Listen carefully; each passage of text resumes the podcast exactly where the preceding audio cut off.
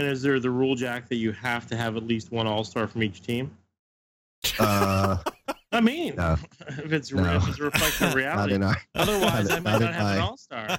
my. Uh, Right? Why is that absurd?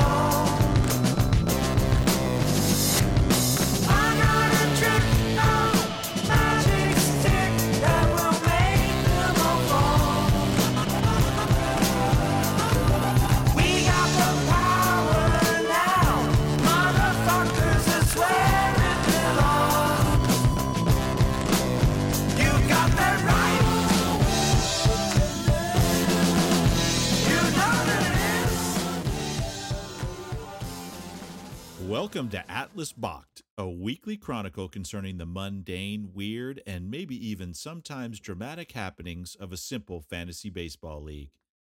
This podcast captures the thoughts and musings of Greg, Joe, Jack, and Tim, four of the 10 owners in the league. This is episode 16 entitled In the Presence of Pure Evil.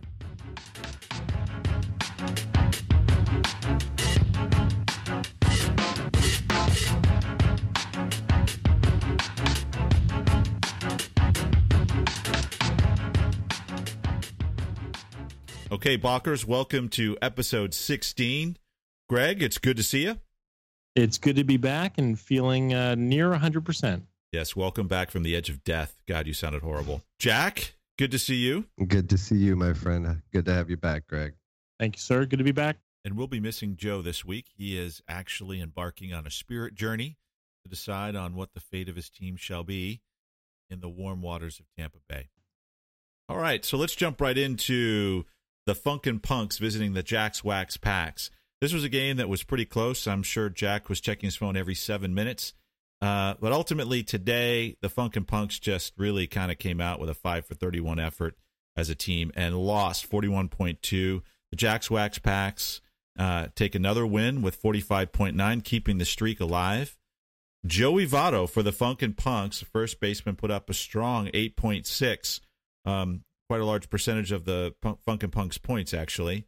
Joey went 11 for 21 with three doubles, three home runs, six runs batted in, six runs, a stolen base, and six walks. A strong effort from Votto. Sal Perez, one of our favorites, had a strong 4.8 at the catching position. And the Blue Jays, this is probably the worst pitching score we've seen all year at 3.2. Uh, and uh, boy, oh boy, that really cost him. On the other side, the home team Jacks Wax Packs, Miguel Cabrera makes it into the highlights at DH with a five. So for Miguel Cabrera, uh, he put up a he went six for 22 with three home runs, five ribbies, three runs, two walks. Uh, like I said, you're gonna have the good weeks, the bad weeks, and if you can pull away a win on the bad week, then that's what gets you into the playoff. Yeah, I mean you had the what the fourth highest score, so it wasn't that bad.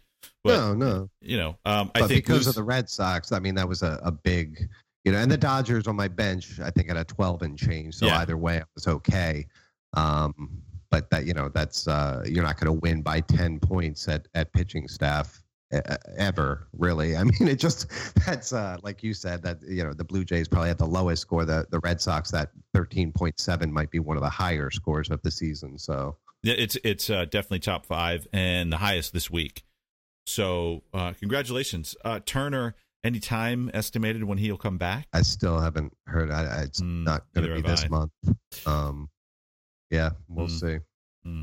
Okay. Hmm, I have some third base depth. Uh, you know, well, we'll talk later.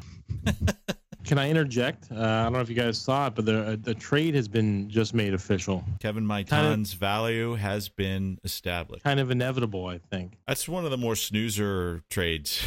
I mean, that just was like, eh, like, uh, okay. Interesting.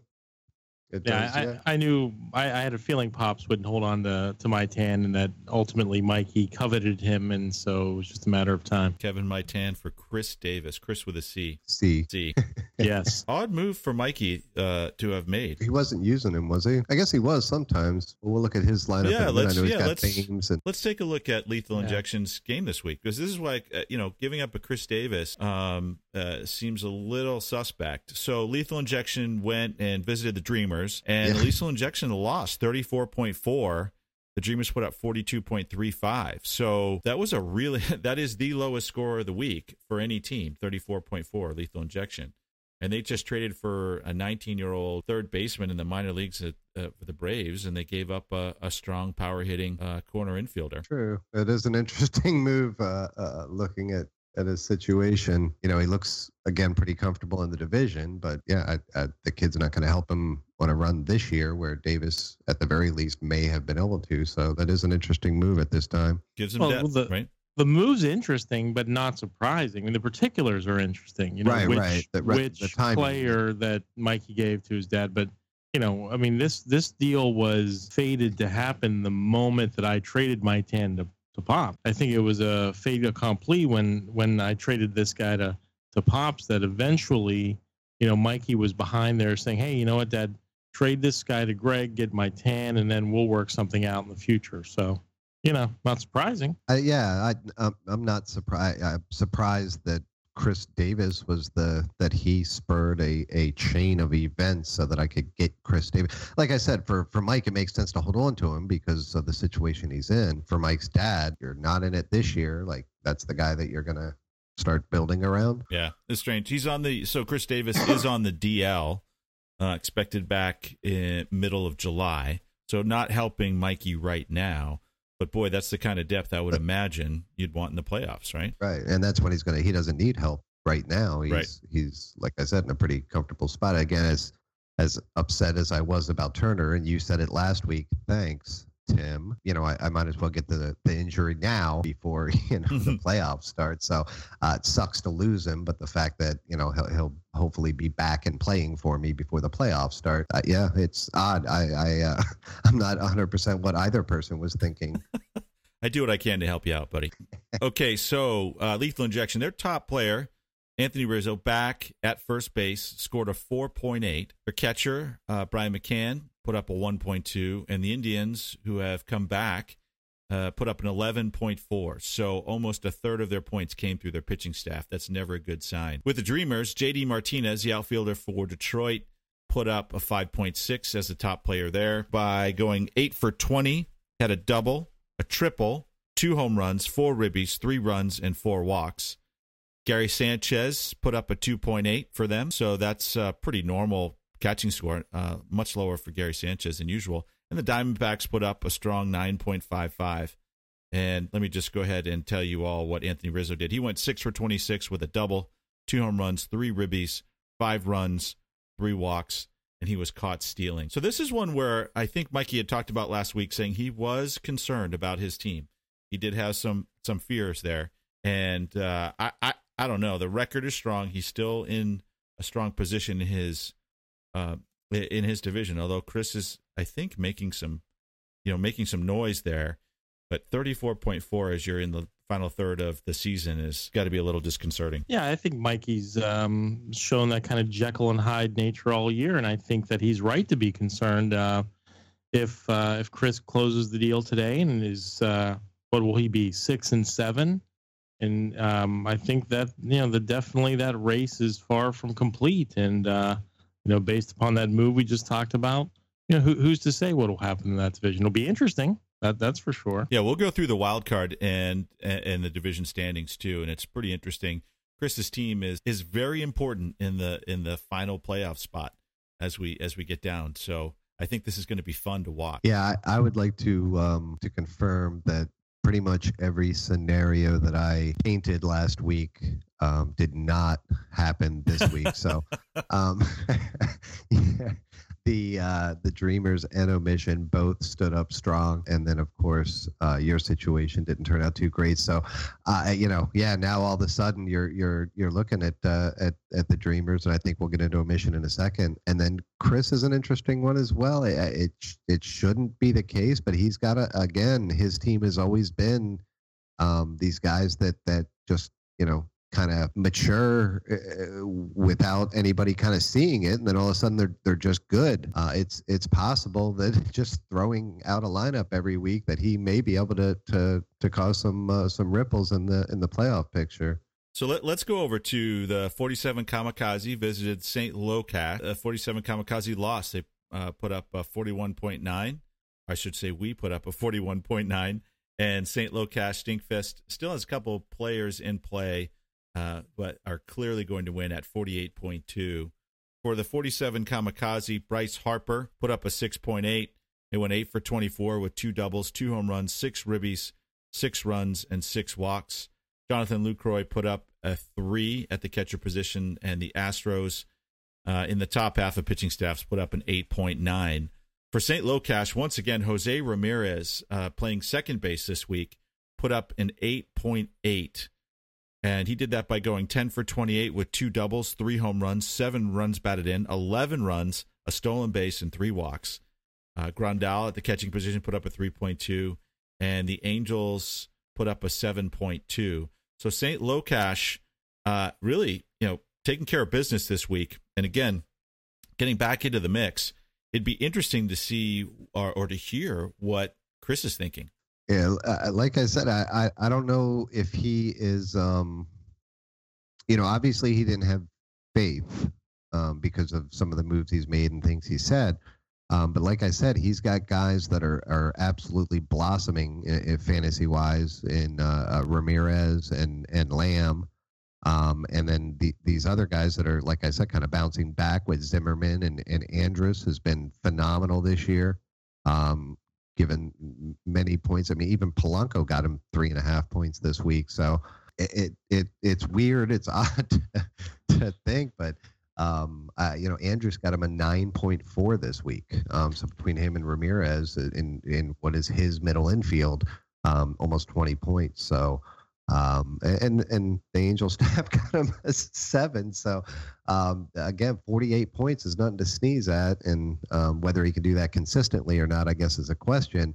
Um, but like I said, these guys, I I believe individually in most of his his players, so it's going to be interesting. Well, Jack, I, I don't think it's a lack of faith on Chris's part. I think clearly he listened to you, declared Tim the wild card, and he lost all hope. So uh, I myself called the good people at CBS uh, Sportsline.com and we're yelling at them because I said there's there's obviously something wrong with the site because um, I was told that 47 Kamikaze was going to win every game going away, and yet there they were losing. So I berated this intern named Lewis for probably a better part of an hour. For you know, I was distracted by a, a rerun of Cops that I particularly liked. So For me, this was a, a, great week in the sense that I actually finally came to realize that my team was out of it. And uh, I, I, I f- I feel emancipated. I feel like finally, you know, the weight is off my shoulders and the and you know my mission is clear build for next year and uh you know provide as much damage as i can on the way to the end of the season. Unfortunately i didn't really provide a lot of damage against st locash and made some poor calls in terms of who i put in. So so we'll see. Um but uh for me in particular this this week was the week where i decided you know what it's done it's over and i'm playing for next year uh and st locash obviously if he's into it, um, you know, really could make a could make a move. He actually tried to work a deal with me with Stanton uh, this week, which was interesting. Uh, he obviously did not offer me enough value, and still trying to make me feel bad about the Harper trade, which I've cleansed myself of for a long time. Um, so uh, if you're listening, Chris, that's not going to work anymore. You got to give me some fucking value. Uh, but other than that, um, you know, I I mean, he, he, he switched his guy out as soon as you know Conforto was hurt. He he switched him out, so he's paying attention. Um, like I said, uh, you know, weirder shit has happened. no, I think he's definitely in it after this week. I I really do. All kidding aside, I think uh, that's uh you know six and eight. Suddenly, this has been an interesting week as we've been talking about. This was a fascinating week. Let's move over to a mission commission to talk about a mission commission. This was a team that I, you know, a lot of us were kind of thinking had a, a, a really tough path to the playoffs. We've been ripping on the Cardinals staff. The Cardinals staff uh, go out and they're still in play right now, but uh, as of this moment, they were at 11 points. So um, the Mission Commission gets a win. Uh, they put up 54.8 points. Uh, Rearden Metal, Joe's team, loses at 42.9, so the streak has ended. For Mission Commission, uh, Chris Owings, the middle infielder, uh, put up a 7.8. He went 9 for 23 with five doubles, three home runs, six ribbies, six runs, a stolen base, and two walks. Realmuto put up a 3.4 in the catcher's position. As I said, the Cardinals put up 11 points. For Rearden Metal in the losing effort, Mike Moustakas, uh, he put up a 5.2 at third base position. Went 7 for 24, a double, three home runs, three runs batted in, five runs, and a walk. Buster Posey put up a 4, and the Nationals, which uh, put up a 7.7. It seems like either they, they score 7.7 or 13.7, and you just kind of pick your week.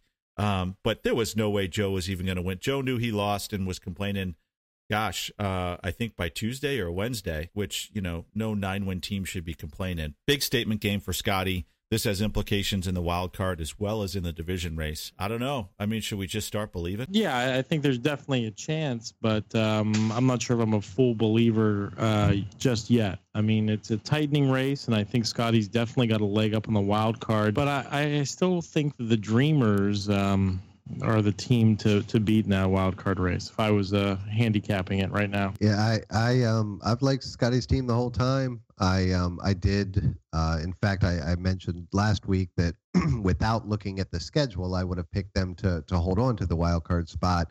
Um, but they had some tough games coming up. This being one of them. So uh, you know, again, you you score 55 points, then you know most of the time, Tim. Uh, it doesn't matter who you're playing, you're going to come away with a win. So um, you know, Rendon has has become uh, very very good uh, fantasy wise uh, once again, and um, this this uh, fam son of a bitch is uh, just dropping fives on a regular basis. um, and and Realmuto is uh, like I said is a, a, a another guy that has um, has moved up to to that second tier of fantasy catchers this year. He's been as steady as anybody this is a team that that could definitely do some damage uh, on their way to and and even in the the playoffs if if Judge continues to do what he does. You know, the other thing to consider um, with these guys, first of all, they they um, they have a, a somewhat strong bench. Uh, again, Frazier. Um, I know he's not your favorite guy, uh, Greg, but but solid as a uh, third baseman to be on your bench. Um, you know, Schoop is a, another guy in the middle infield that's been really solid this year. Um, and then they got Pollock is uh, is going to be coming back here. Um, you know, hopefully for them within the next week or Oh, so. maybe wow. two. So that that's where you know that's the spot that this five point fam son of a bitch has been filling.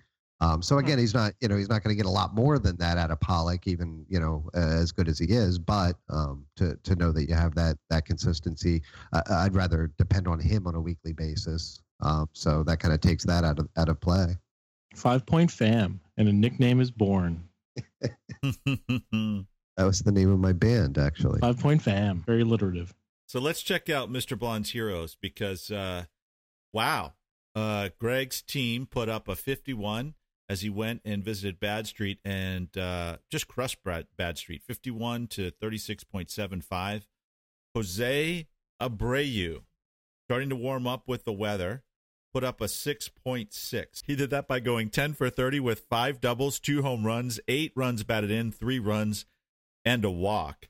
Matt Wieters put up a 2.2 from the catching position, and the Yankees put up a 7.6. You need a better pitching staff. Um, Suddenly, yeah. I got one for sale for Bad Street. Adam Duvall uh, put up an 8.4, went 9 for 24 with four doubles, three home runs, 10 ribbies, six runs, a stolen base, and two walks. Alex Avila put up a 2.8 from the catching position, and the Cubs flat out suck at 5.75. So, it's Greg. Um, are you back in it? I mean, it's a coin flip every week. Um, it came up heads this time, right? Yeah, it came up heads. I, I wouldn't say that I'm back in it. Although I, I this win wasn't a fluke, as you said. The Yankees, um, they they're they're recently really not contributing anything. Um, and it was a well uh, rounded team victory. Uh, Altuve, Sano, Odor, you know, uh, Brett Gardner. My God, you know, and I I had uh, Matt Adams, who'd been one of my hotter players, go down. Broxton didn't do anything, but I still was able to pull it out. So it's satisfying. It's certainly more fun to win than to lose. And it's heartening to see so yeah, I mean it's heartening to see some of these players who uh, you know, I'm thinking about I, I'm primarily thinking about the future. And so to see Odor heat up and to see that Abreu at 29 or 30 or whatever he is, you know, maybe he isn't in that decline phase that we everyone kind of thought he was these last two or three years. My interest is still there for this year because there is an interesting race happening. Although I don't have real high hopes, and I'm certainly not ready to go out and buy a pitching staff or an overpay for one. But it's fun. It's fun to win, and, and you know, and we'll see what happens next week. You know, as the Dreamers would say, we'll see what happens in three or four weeks. Okay, so let's take a look at the division races. In the Griffey division, which is quite frankly the most boring division in this league, Jack's Wax Packs is now at 10 and 3 and is unstoppable. 47 Ronin and Mr. Blonde's Heroes are tied at 5.8. Slight edge to Ronin with more points, but Blonde's Heroes, Blondie, as Jack likes to call him, is uh, is streaking and streaking hard and putting up a lot of points. The Funk and Punks are in fourth place at 4.9. We've got the bonds division, lethal injection at 8 and 5, which seemed almost insurmountable just 7 days ago. Now looks uh, I I I don't know how to so lethal injection is winning at 8 to 5, but St. Locash at 6 and 7 is not far behind with 6 games 6 games to go. And I would love to see some action in this division. I mean, that was this would be really fun to see this come down to the wire uh, with both these teams, and um, you know, get their thoughts, uh, each of their their thoughts on um, what's happening there. Bad Street is uh, has been lapped. I mean, he's at three and ten and is a non-entity. The McGwire division, uh, Rearden Metal at nine and four, Omission Commission at eight and five, and the Dreamers at seven seven and six, all winning records.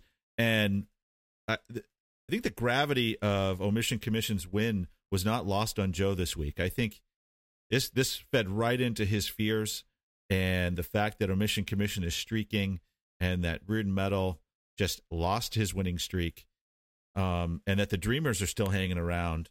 Again, uh, I call this the blood sport division for a reason, and it's it's you know quite frankly um, a lot of fun. And Greg, I agree with you. I think even being out of it myself, this is one I'm really going to watch uh, with a lot of interest. So if we take a look at the wild card, we've got the Omission Commission in first place in the wild card right now with eight, an eight and five record. The Dreamers uh, in second place at seven and six, and St. Locash at six and seven. So even the wild card, almost as a kind of a fantasy fourth division here, is going to be fun to watch as these three teams battle it out. I I don't know what's going to happen. I really don't. I mean, could this be one where Joe actually ends up outside looking in, and uh, Omission Commission the Dreamers uh, make it happen? I don't know. I think Joe thinks so. I mean, my God, he he he, abandoned the cast tonight. He went off the grid. He's been texting us uh, random pictures from what appears to be some wilderness.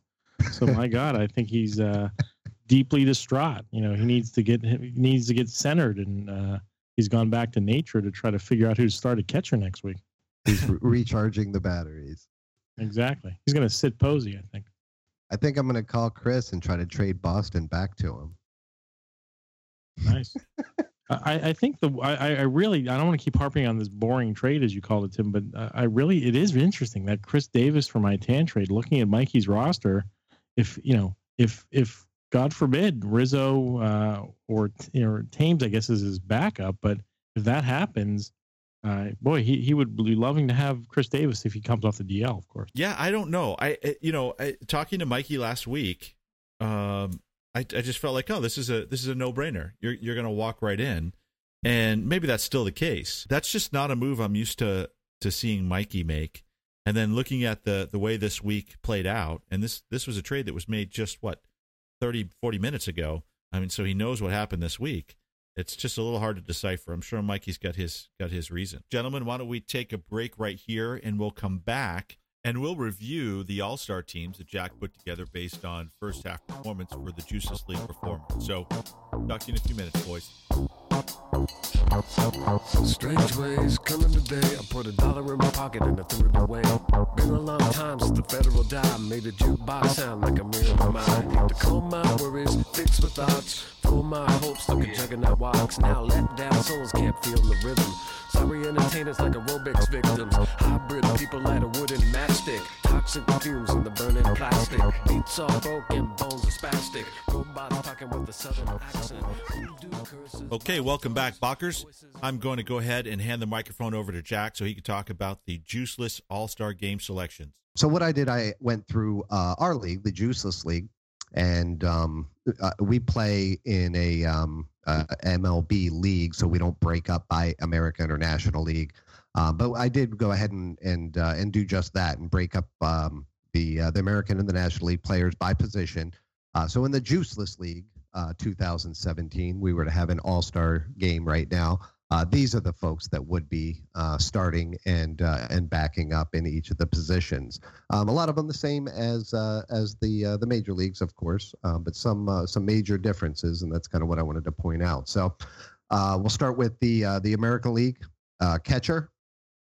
Um, statistically, fantasy wise, Sal Perez is the best catcher in the American League, and he is starting in the Major League All Star game. So they got that one right. They also got the backup right, which is Gary Sanchez. Those two guys definitely um, separated themselves from the the rest of the group there. Uh, in the National League, um, catcher, the gentleman we all know and love, um, should statistically be starting. Uh, Buster Posey is the juiceless starter for the National League. Uh, however, the backup in the, the uh, Major League game is going to be Molina once again. Um, but this year, and we've talked about him quite a bit, um, JT Realmuto has moved his way up and become the second best statistical fantasy catcher in the National League this year, edging out Molina. Molina is close. Moving over to first base in the uh, the American League, very cool story in, in Major League Baseball. Justin Smoak getting the opportunity to start. Um, guys having a phenomenal year. One of Yeah. those guys that kind of had a, a comeback season, kind of Mhm. fell off for a while. Nobody really believed in him. Ironically enough, that same story holds true for Juiceless uh, starter for um, the American League, except it's not Justin Smoak. It, it would be Logan Morrison. Mm, Um, my boy. Actually has more fantasy points right Low now Mo. Low than Mo. any other uh, first baseman in the American League. Um, most Wow. of the first base talent is is in the National League. Um, however, uh, so Morrison would be the starter. Uh, Abreu actually edges out Smoke um, statistically in the American League, um, but it was close. So Smoak is right there. Uh, but interesting that Morrison actually would be the uh, the starter for the American League in the uh, the juiceless All Star game. The National League, Zimmerman is the uh, the guy that got chosen uh, for Major League Baseball, and he's having a great great year. Um, but in juiceless, he is actually third in the National League. Goldschmidt is the uh, the top uh, player overall, Goldie. and uh, and Joey Votto is actually a little bit better than Zimmerman as well. So those Yeah. would be the two guys representing the NL. Um, third base, uh, very cool story. We talked about him quite a bit. I love the guy.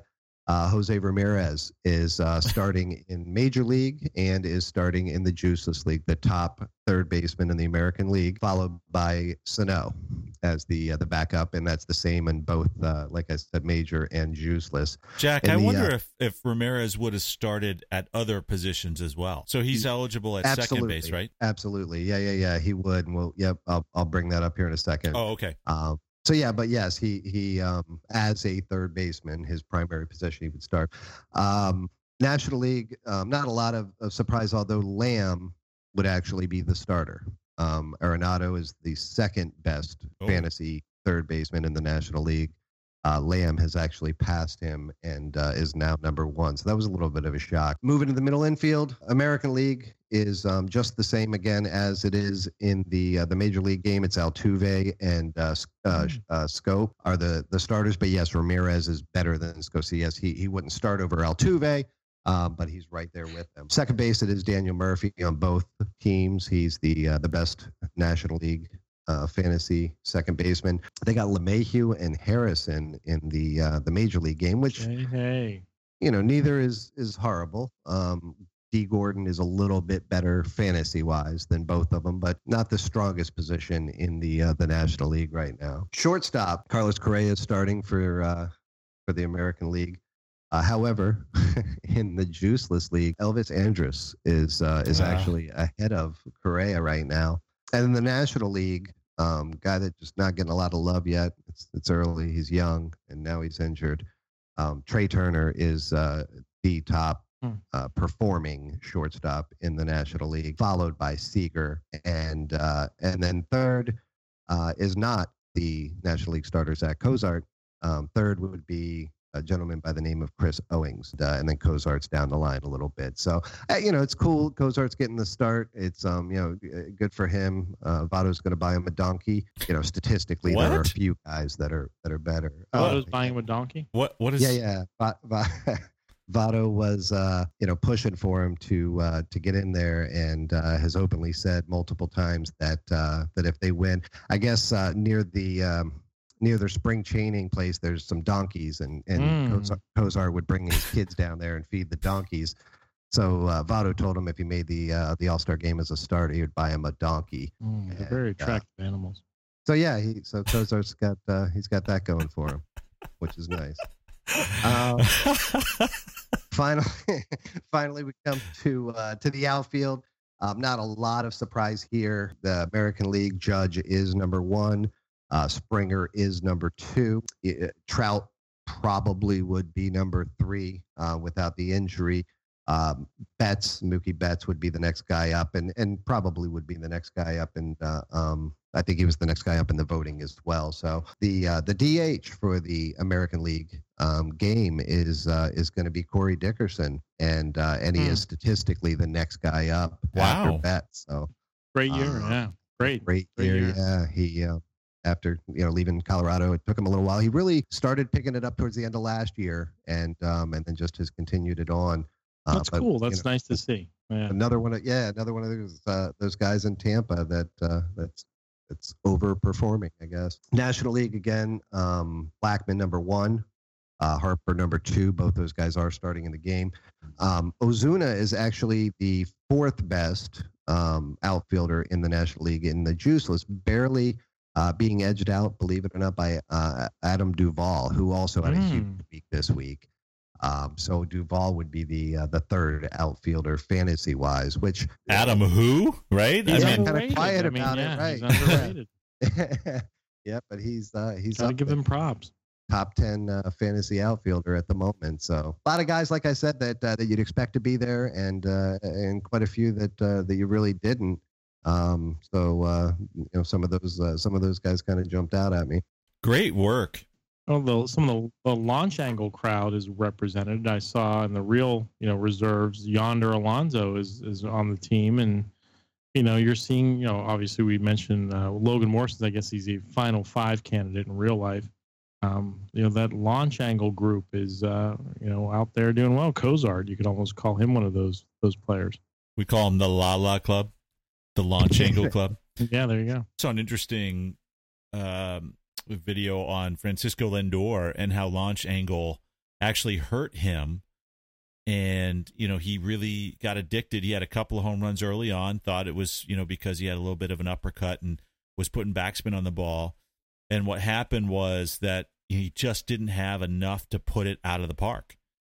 And so he was actually giving up more than he was uh, getting from that adjustment and went back to a more line drive type approach.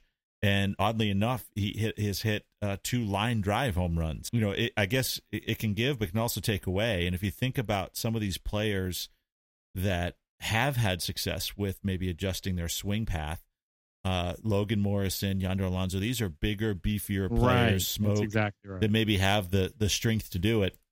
But someone like a Lindor, who's you know more of a welterweight uh, as opposed to a heavyweight, uh, just it's not. It, he doesn't have enough behind the ball, enough weight to move that ball the extra ten feet. Well, yeah, I guess that is the downside. We haven't talked about that potential, but that makes good sense. I mean, maybe Odor, maybe Addison Russell, maybe they're they've become enamored of, with the idea of themselves being, you know, middle infielding power hitters. Uh, the pressure of the Storys and the Seagers and all of that, uh, maybe getting to them. And um, Well, and and just you know, as as Jack had sent out too, as he's kind of lit on the juiced ball argument and just the number of home runs now that were hit.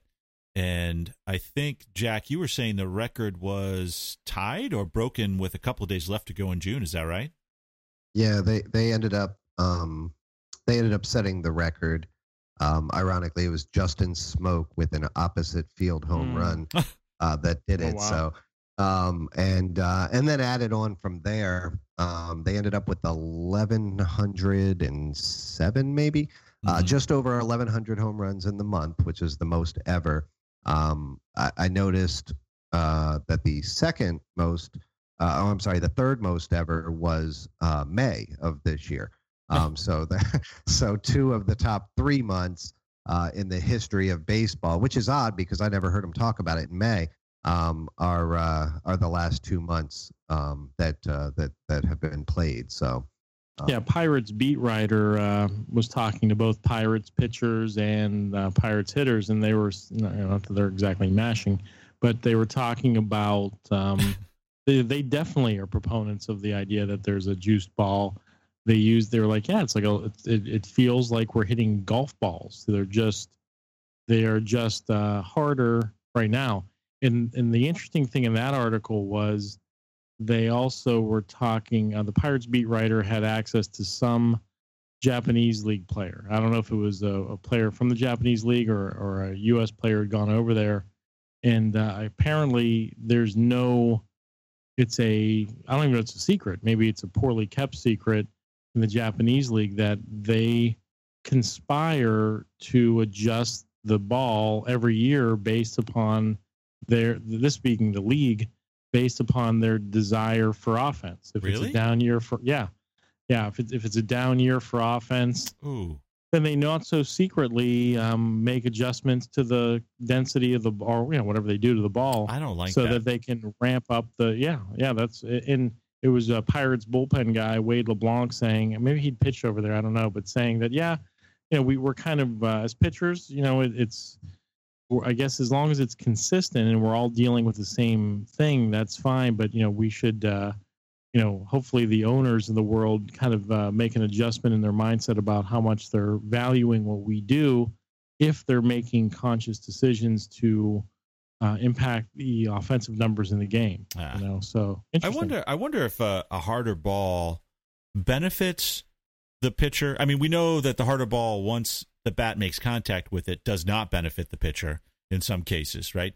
But I wonder if that allows for a tighter curve or uh, Hmm. the ability to place a fastball um, more precisely where you want it, or it does this kind of take it away? Like, for example, when you're pitching in Colorado in the thin air, the curves don't curve as much, the sliders don't slide as much, so the advantage goes to the batter um, for both teams, obviously.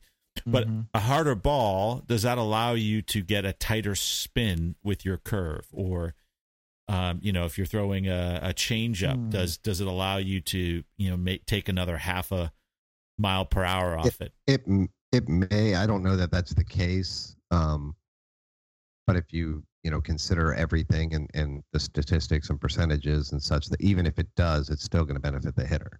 Mm. Um, the the because you still have to place it, you still have to you know Right. still to, you know. So the um regardless, the the fact of the matter is the bat's going to hit the ball a certain amount of times. And um and and a, a harder ball is just going to travel further it, it's not that ridiculous to consider. I, again, I've you know I've worked in sports in a, a much less professional and and and situation, and um, but I've seen you know crazier shit happen to to for the benefit of the game, for the benefit of entertainment, for the um, you know, and it, you, you think about again, we're hardcore, so you know we watch baseball you know pretty religiously every year, but Right. um, there's a lot of people that don't, and and you know when McGwire and and Sosa and just that whole rush, it it, it was big. I mean, it was huge. There were a lot of people that don't give a shit about baseball right now that were watching baseball during that time, and um, it was an you know an exciting time. I'm sure it was exciting for the folks that were you know putting money in their pockets, and um, you know then the the the whole you know uh, PED stuff came and uh, now all of a sudden, you know, you can't do that. Oh shit! Well, now numbers are dropping, and well, how can we recreate that? Uh, you know, and and and still be okay for the kids, and and still so, uh, you know, again, it's um, it's uh, uh, it wouldn't shock me. All right, boys. Well, listen, uh, great work, Jack, as always. let's go ahead and uh, refill our cups. Let's come back and we'll talk a little bit about uh, Greg's experiences in Southern California at VidCon with all those uh, what what are they tweeners? Bunch of tweeners. Yeah, mostly tweeners. Yeah. Um, yeah, yeah, young young teenagers for sure. Young Mostly. teenagers. Yes, mostly. All right. We'll talk uh we'll talk to you in a few minutes, boys. I'm feeling rough, I'm feeling raw, I'm in the prime of my life.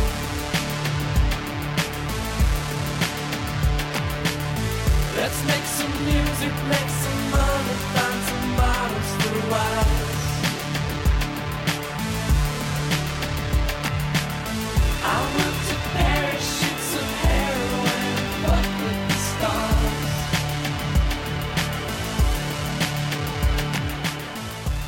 Welcome back, Balkers. And uh, Greg, I would love to hear about your time at VidCon. I know you went down there uh, for your daughter, and sounds like you had a lot of fun and interesting experiences. So, how was it? Well, you know, I'll preface all my comments by, you know, overall, it was a really interesting experience. Um, but you know, guys, I, this was my first con that I spent multiple days at. Uh, this it all kind of arose rather quickly and entered my consciousness from from literally nothing to being something that my daughter um, expressed as being very excited about and very important for her to go. And so when I was able to make it happen, that was great. Um, but I, I had no idea what to expect. YouTube is now for my daughter's generation what television, maybe records were for us. I mean, maybe combined because they can access so many different things uh, via YouTube. Imagine the largest of convention centers with hundreds of exhibitors and booths uh, ranging from you know DreamWorks, Disney DreamWorks, uh, to candy vendors, to small um, web businesses and uh, things like that. You know, uh, it was a very lively environment. And and now that we've embarked, guys, as as broadcasters of our own, I thought, well, okay, this will be great. I'll, I'll go and I'll I'll spend some time with my daughter and learn some things maybe. And you know. The spending time with my daughter was the first notion that I was quickly disabused of, though. uh, as on day one, we walked around together, and I was like, "Do you want to go look at that?" And just the look of anger. Do you want to look at that? A look of disgust. And I was like, well, what, what do you want to look at? She's like, actually, Dad, is there any way that you could just go away and uh, and so that I, I could be free to roam around here and, and do what I want to do. And, and so we did that. And again, because of the convention center security, I felt very comfortable doing it. But guys, I don't know to what extent you're you have a awareness of of YouTube quote unquote stars, but it's Zero. I I mean, some of the things that you know, and I showed uh, Carly subsequently. I showed her the video of this. There was a moment outside where we were getting ready to go into an Uber to to head for dinner for a little while, where uh, the parking garage across the street, some YouTube star, somebody I, I've never heard of any of these people, and and some YouTube star, uh, it was like a uh, herd of wildebeests. You know, there there was a a ripple through the crowd that I don't even remember who it was was in the parking garage, and and the security be- began to quickly swing a rather large iron gate closed, but they failed to do it in a timely enough fashion as probably 80 screaming 13 to 14 year old girls at, in a herd went streaming through that gate like past security to chase down this person who I've never heard of. Screaming you know? Uh, I, I walked infinite laps around the convention center, and you you didn't go more than five seconds without a random burst of screaming going on, and um, it was it was just really amazing the the level of of knowledge that these attendees had about these stars. They're the new rock stars. It- This is this is me at a at a at an all day rock concert. It's Mhm. it's the same. it's the same uh, uh, same setup now. Well, I I did find I did kind of start to feel a darker side though. Not not super dark, but maybe more frustrating. Uh, Jack, are, are your kids at all fans of or aware of a gentleman named Markiplier? Mm, that's not does not sound familiar. Yeah, he was not on my radar either. But we waited two hours. We wanted to get good. Well, I didn't want to get good seats. Carly wanted to get good seats to see this guy, his Q and A on stage. People were encouraged to tweet questions to Markiplier. Again, a guy who you know he alternates between playing video games and, and making, I guess, humorous comments, and then sometimes he'll do things like the cinnamon challenge, you know, or uh, you know that sort of thing. So anyway, we waited for hours for this guy to come out, and when he finally did come out, he had a very Jim Jones vibe to me. Uh, you know, the the the unadulterated adoration of the crowd. Uh, you know, I guess I can I can understand that if it was the Dukes of Hazzard back 20, 30 years ago, I probably would have been the same way. But um, Daisy. but this this guy proceeded to interview himself. Uh, You know, he's like, guys, I've I've I have great news. Uh, the Q and A, all the questions that you guys have spent the last two hours tweeting to me, I'm not going to answer those. Instead, I'm going to ask myself questions that I really want to know about myself, and then I'm going to answer them for you. And, and I was like, wow, this guy is this guy, is this some sort of a comedy routine? And I, you know, and I, I won't even attempt to, you know, encapsulate it or, or to uh, paraphrase for this guy, but, but I, I, I, began to furiously jot down notes on my iPhone because I didn't want to, I, I, you know, I felt as if I was entering into a dream state, and I wanted to make sure that I wasn't misremembering any of this stuff later. But I was Nice. jotting down names like Jim Jones, and you know, this guy, you know, he had he had an affect that you know it was it was sincere too. Like he wasn't putting on because he knew that he was in a room full of thirteen year old. He he genuinely seemed to think that he was some combination of Albert Schweitzer and George Carlin and Plutarch and you know, and I'm thinking like Pol Pot and Jim Jones and uh, Stalin. You know, that's what I was thinking about. You know, just just the level of um, grandeur that he associated with himself. Uh, it, it, I mean, I, I jotted down that for the first time in my life, I felt that I was in the room, in the same space with pure evil. You know, I, I really was. Dis- I really. ah, exaggerating. you being a little hyperbolic here. No, no, I'm not. I'm not exaggerating at all. I, I felt really disturbed. And I, after the session, I, I pulled my daughter aside. I was like, I found that actually quite disturbing, and I'm I'm not joking in the least, because the level of influence that this guy has Mm. on millions of children is terrifying to me based upon hearing him talk and based upon what I perceive to be a level of of uh, narcissism that uh, is off the fucking charts. This is a guy who has a captive audience of millions of children every day is influencing them, even if it's just influencing them to be dunces. But you know, uh, it, it is frightening because he believes sincerely that he's saving lives by playing World of Warcraft or whatever he does online. Yeah, that and you know the the the vetting process that that you know even we went through as as kids and it, it just doesn't exist anymore i mean it everything is so readily available to everyone at, at any time and you know i try to to the best of my ability keep tabs on my 17 year old and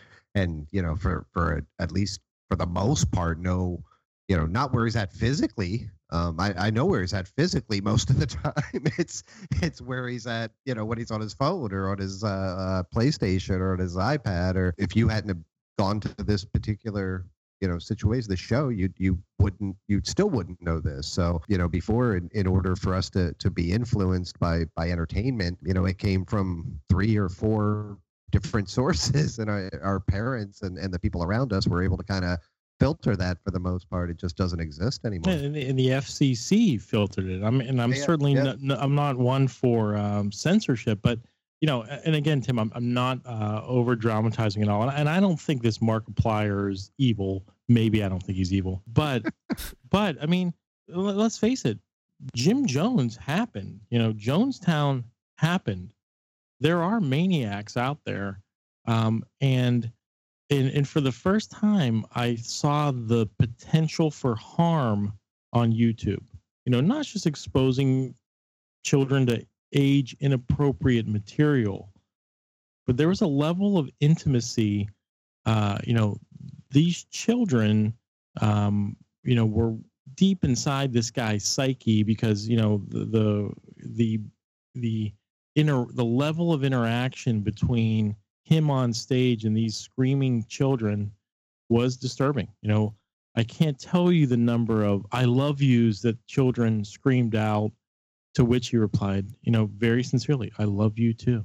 You know, so, and it was like, Greg, oh, let me chilling. let me just kind of provide a little counterpoint here. So, first of all, you sound like every parent ever when their kids are happy for their fans. So, you know, when the Beatles came and the the young ladies were screaming and yelling and passing out, right? Um, and with their long hair and their hippie affect, you know, this was the end of civilization as we know it. And you know, I, I kind of think of like people who think Andrew Dice Clay is actually Andrew Dice Clay and not a fucking character. I mean, this guy is an entertainment. Uh, he's playing a character. He's not. You know, I mean, you're taking it real because it's you know there's a lot of fear there right like oh my god did this guy really think could he could he actually impact someone's lives and you know you're kind of making fun of him for saying that he that crazy to think he is yet you're actually afraid that he in fact is Well, you know, eh, but to Tim though, I would respectfully counter though that that the level of interaction in the volume of content. I mean, this guy, you know, he he so many times devalued his own product by saying, you know, the times when I go on and I put up content that I really care about, you know, it's gratifying to see that uh, you know, it really makes me feel good. But I realize that even the content that I really don't put a lot of effort into, even that gets minimally a million views. you know, then I was just thinking, oh boy, you're you're really selling yourself here, pal. You're, you're really dedicated. But of course, they were like screaming with affirmation about him phoning it in on 80% of his broadcast or whatever. But but he's rea- he's interacting for I mean, he has hours, hundreds and thousands of hours of content that he's uploading and then he's interacting with children in real time through the comments and through the responses. And so to me that's the difference. Yeah, Dice he said some bad words, but uh, you know, Dice wasn't ever going to be somebody that I was going to be able to banter with or to influence with or, or to be influenced by directly or to say, "Hey Dice, you know, what do you think? Should I, you know, smack that girl in 8th grade and and uh, treat her like crap?" And he wasn't going to be able to say, "Oh yeah, I think so." But this these, these YouTube stars, they're interacting with our children in real time. And again, most of it's very innocent and entertaining and fun.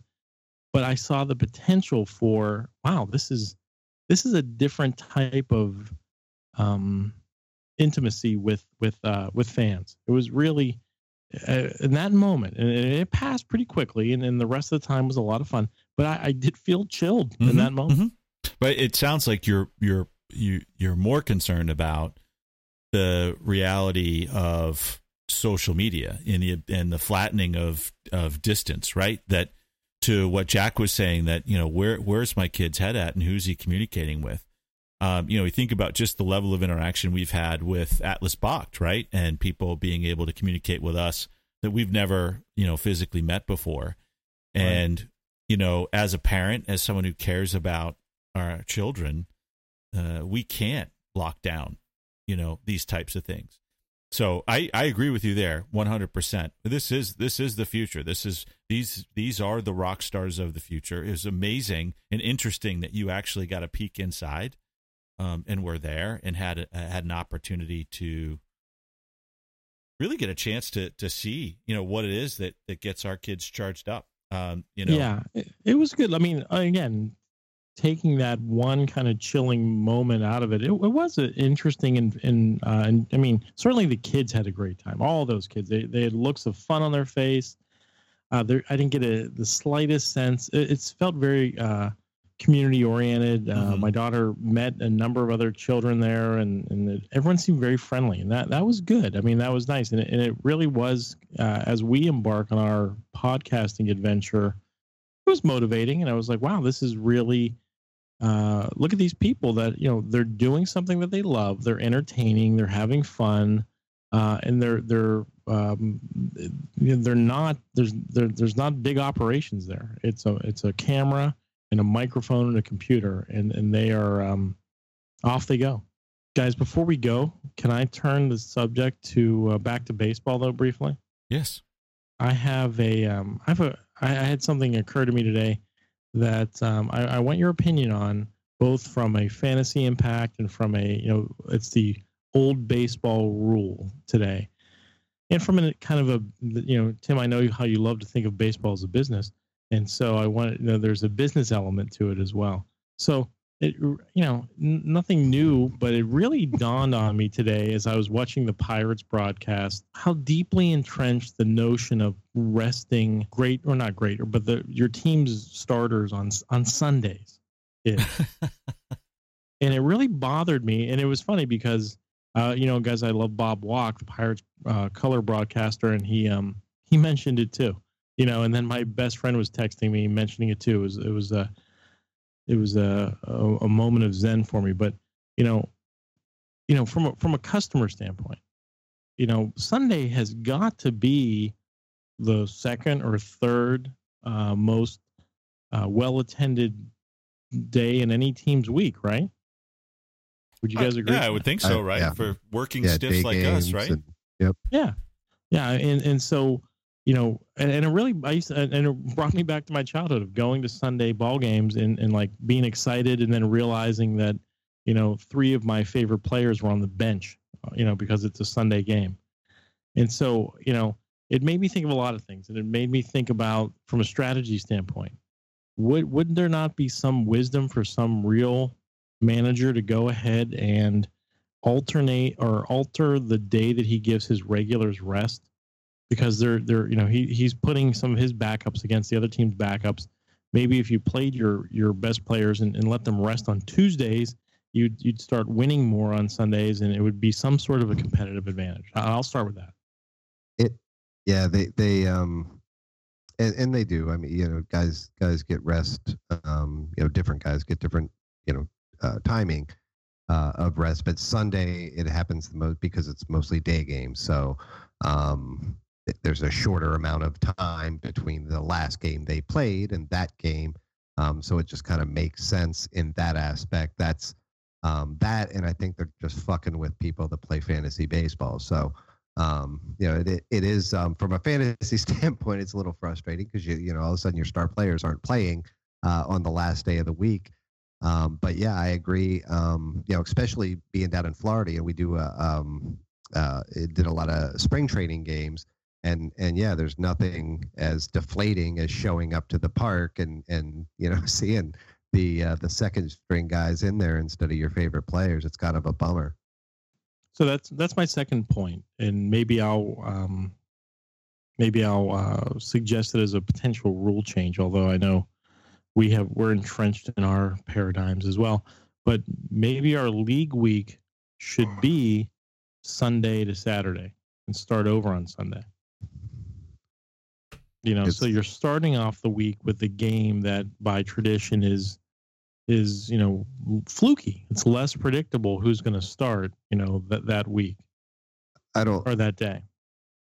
I mean, it'll change the games. I don't know that mathematically, if you're still using it, I don't know that it will change. It's funny because for the first time that I can think, maybe ever this week, earlier this week, I was thinking about um, a way to to to to remove Sunday from the equation uh, as well without screwing. I even went my my and this is just kind of sitting there thinking. My brain went to the point where the the game was from Monday to Saturday, and on Sunday uh, you played your top four players or uh, your worst two scores removed.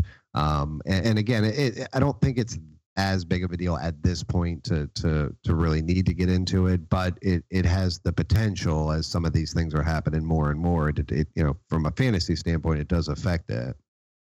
Well, the Pirates, the Pirates sat, you know, argue not really arguably their two best players today, Jay Hay and, and Cutch were both on the bench, and instead they put a total scrub from AAA who's hitting 086 in, you know, and they started Jaso in the outfield. Although Jaso's been hitting okay lately, but but um but you know, Tim, you- you're you're good at figuring tough concepts out.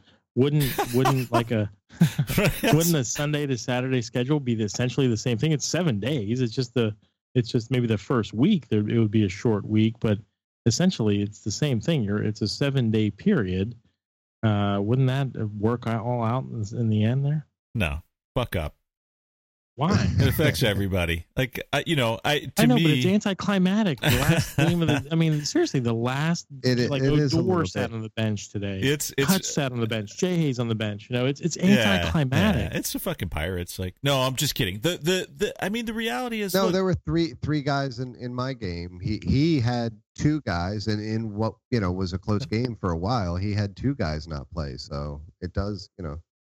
I mean, think about the World Series. I mean, think about the championship. It, you're down to the last fucking day the last game, you know, and uh, you know they're gonna rest guys. You know that that's annoying, and they don't seem to do it with the same frequency on Saturday. You know, another way to mitigate this thing would be uh, maybe, and again, it would be a pain for commissioners to track, but one or two, maybe one or two non-injury substitutions that we can make in a week you know, and it would, you know, for all the fuckers who go on paternity leave, um, or Oh, that's interesting. whatnot, you know, just one or two non-injury substitution. A guy runs it, you know, you have a guy on the bench who's fucking lighting it up, and it's driving you crazy. Or you have a guy on the in your starting lineup who's hit a a cold streak like you wouldn't believe, or he's he's he's day to day, or the the coach is sitting him to just get his head straight. One or two of those things, wouldn't that be fun? uh, yeah, I like uh, I do like that, and and a lot of the time, that, you know, if you're paying attention, you'll know that the guy's sitting on on Sunday within an hour or so notice, and that you know you want to be smart and save your substitution for that reason. Then yeah, you can Yeah. throw a guy in last. I, I actually like that idea. Well, and, and you know, we, we kind of lament, you know, us who are all so hyper focused on the league. You know, we lament what we we presume to be maybe some players or some fellow owners who just plug in great lineups. And they don't. They only have to worry about injuries. But this would further raise the level of um, strategy involved. To your point, Jack. You know, you're going to save your substitution. Or you're going to you're going to put it in there. You know, or maybe we we do you you have a limited number of substitutions, injury or otherwise. no, you I, can make I actually make that's an interesting one. week. What if you even just did one sub a week or or or two? You- and, and now I, two, yeah. my thinking is is that once you take a guy out, you can't put him back in. So Right. that Oh, would yeah, still be the same. You know, I start that starts to open up possibilities for me in terms of using that sub substitution or two substitutions, using that um, in a in a judicious manner, right? So I say, okay, well, uh, I have a player who is going to Milwaukee. He's a power hitter. Typically, you you know he has a good chance of hitting home runs, but then he's going to I don't know uh, L.A. and he's going to face Kershaw, right? Do I sub him out and put Right. somebody else in? That that's really interesting. And it, it also increases the value. I mean, the benches have value, but right now, if you have a healthy team, you, you got players who never see game action all year from your bench because you got starters entrenched. But in a one game situation on a Saturday or a Sunday when you know Cutch is going to sit, you know, that might be the time to put in Jackie Bradley. You know, uh, quite frankly, I mean, this week in particular, I would have made two changes. I I knew Sunday night uh, that I I was probably overthinking it, and by Tuesday, I knew I had overthought it. And so this week would have been a really interesting thing because I would have been able to correct it. And um, I don't know if the site could actually handle it, but um, it would put a lot more pressure on the commissioner to make those changes if that was the case. And But if you gonna- limited it, that would be fun, right? Two, whether it's injury or performance, Oh, make two oh, oh, oh. substitutions a week, and so that way, you well, know, you like can't. I don't. I don't know that you. I mean, I guess you you can do anything, but limiting the injury substitutions, I don't like that idea. Not that you generally get more than two a week, but should you? I, I you know, I think that should be. I, I, I mean, I'm open to anything, but yeah, limiting it right to where it, it can only happen. It will happen though, and and it, and right now it would be on the commissioner to, um, you know, you know the routine, Tim, to go in there and, and make the change on a daily in basis. for Each of the guys, yeah, it takes. You yeah, know, like uh, you know, some of the lazier owners might not like it. Um, it does require that you know to to be paying attention in Mhm. order to to utilize it. It it could hurt Um, you though correct? too. Not, not all the time. It time. could, yeah, right, yeah, yeah, yeah. It could absolutely, absolutely, Look, and and it'll probably be used more. I would think more on a um you know, like Tim was explaining on a, uh, uh series by series basis. Uh, you know, my guy's playing in Colorado. He's not playing in Colorado type situation. Um, than even a game by game um, per se. But Mhm. uh, again, you could, if you, you know, if you had one or two, you could hold on to it because you know your fucking catcher is going to sit on fucking Sunday every Well- goddamn week. So Well, in rainouts, think about rainouts alone. You know, games postponed due to rain. You could substitute a guy in.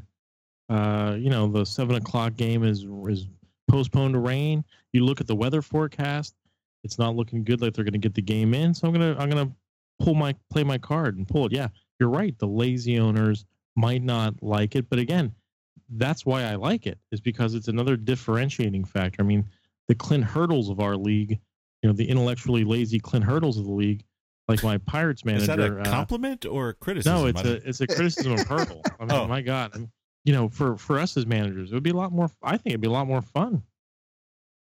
Yeah, no, Uh, I, I I agree. The other the other um the other situation where I could see it coming to play, you got a guy comes back from injury on Tuesday, Wednesday. Right? Um, yeah. You know, at this point, you're just not using him that week because you're not going to sacrifice the first couple of days. But that would bring that into play as well.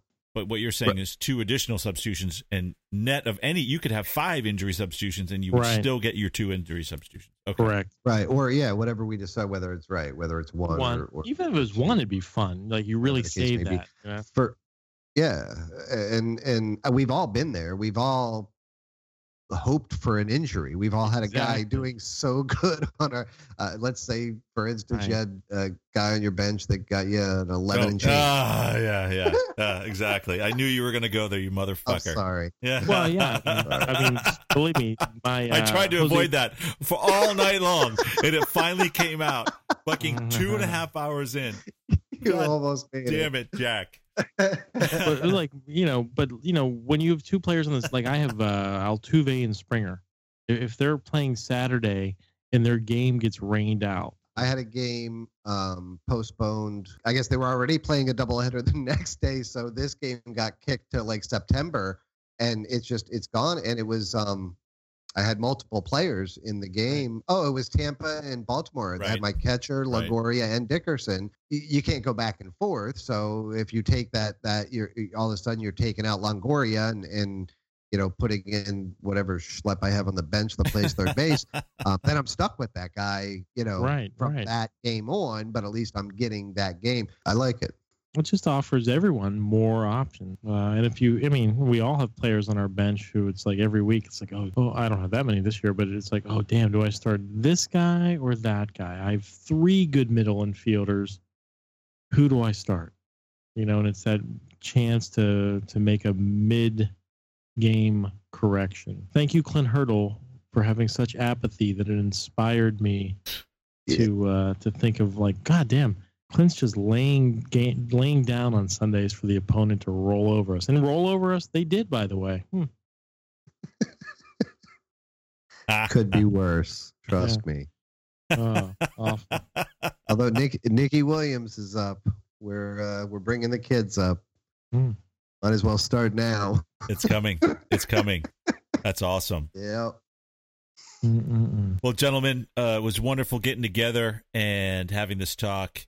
And uh, I hope you all have a uh, wonderful start to the week tomorrow. We'll we'll talk to you soon. Happy Fourth of July, guys. Happy Fourth of Have July. a great yes. holiday, fellas. Yeah. That's right. That's right. That's right. Happy America. Fourth of July. Yeah, yeah. America. Fuck yeah. God, what a Hmm. great movie. Yeah. I introduced Dante to it last week. Actually, he enjoyed it thoroughly. Did, did you realize just how absolutely rude that movie was? Like when you're watching Yes. it with your 17 year old? oh yeah, yeah, Yeah. absolutely. Yeah, Miles Yeah, and I it watched it, and he, and he, I mean, he liked it, but holy, sh- I, I felt like a bad parent. I, I really did. Like, and, and I know, I, I know. When that movie first came out, Carly must have been three years old, four years old maybe. And I, I walked in from the store, and my ex was uh, the the opening credits were just rolling, and I had never seen it myself. But I was like, "Is this Team America World Police?" And she was like, "Yeah, it's." And I was like, I, "I don't think this is appropriate." uh, and that, that's for me to say those words about anything in life is is shocking. And she was like, "She was like, Greg, what the fuck are you talking about? It's they're marionettes. how, how offensive could it be? Uh, one minute and 26 seconds later, we were uh, on to Finding Nemo for the 15th time. oh my gosh! All right, guys. Well, listen, right, guys. Uh, I absolutely Love love boys. doing this. Yep. Talk to you later. Uh, have yourselves a good evening. All Yeah. right, fellas. Bye. Be good.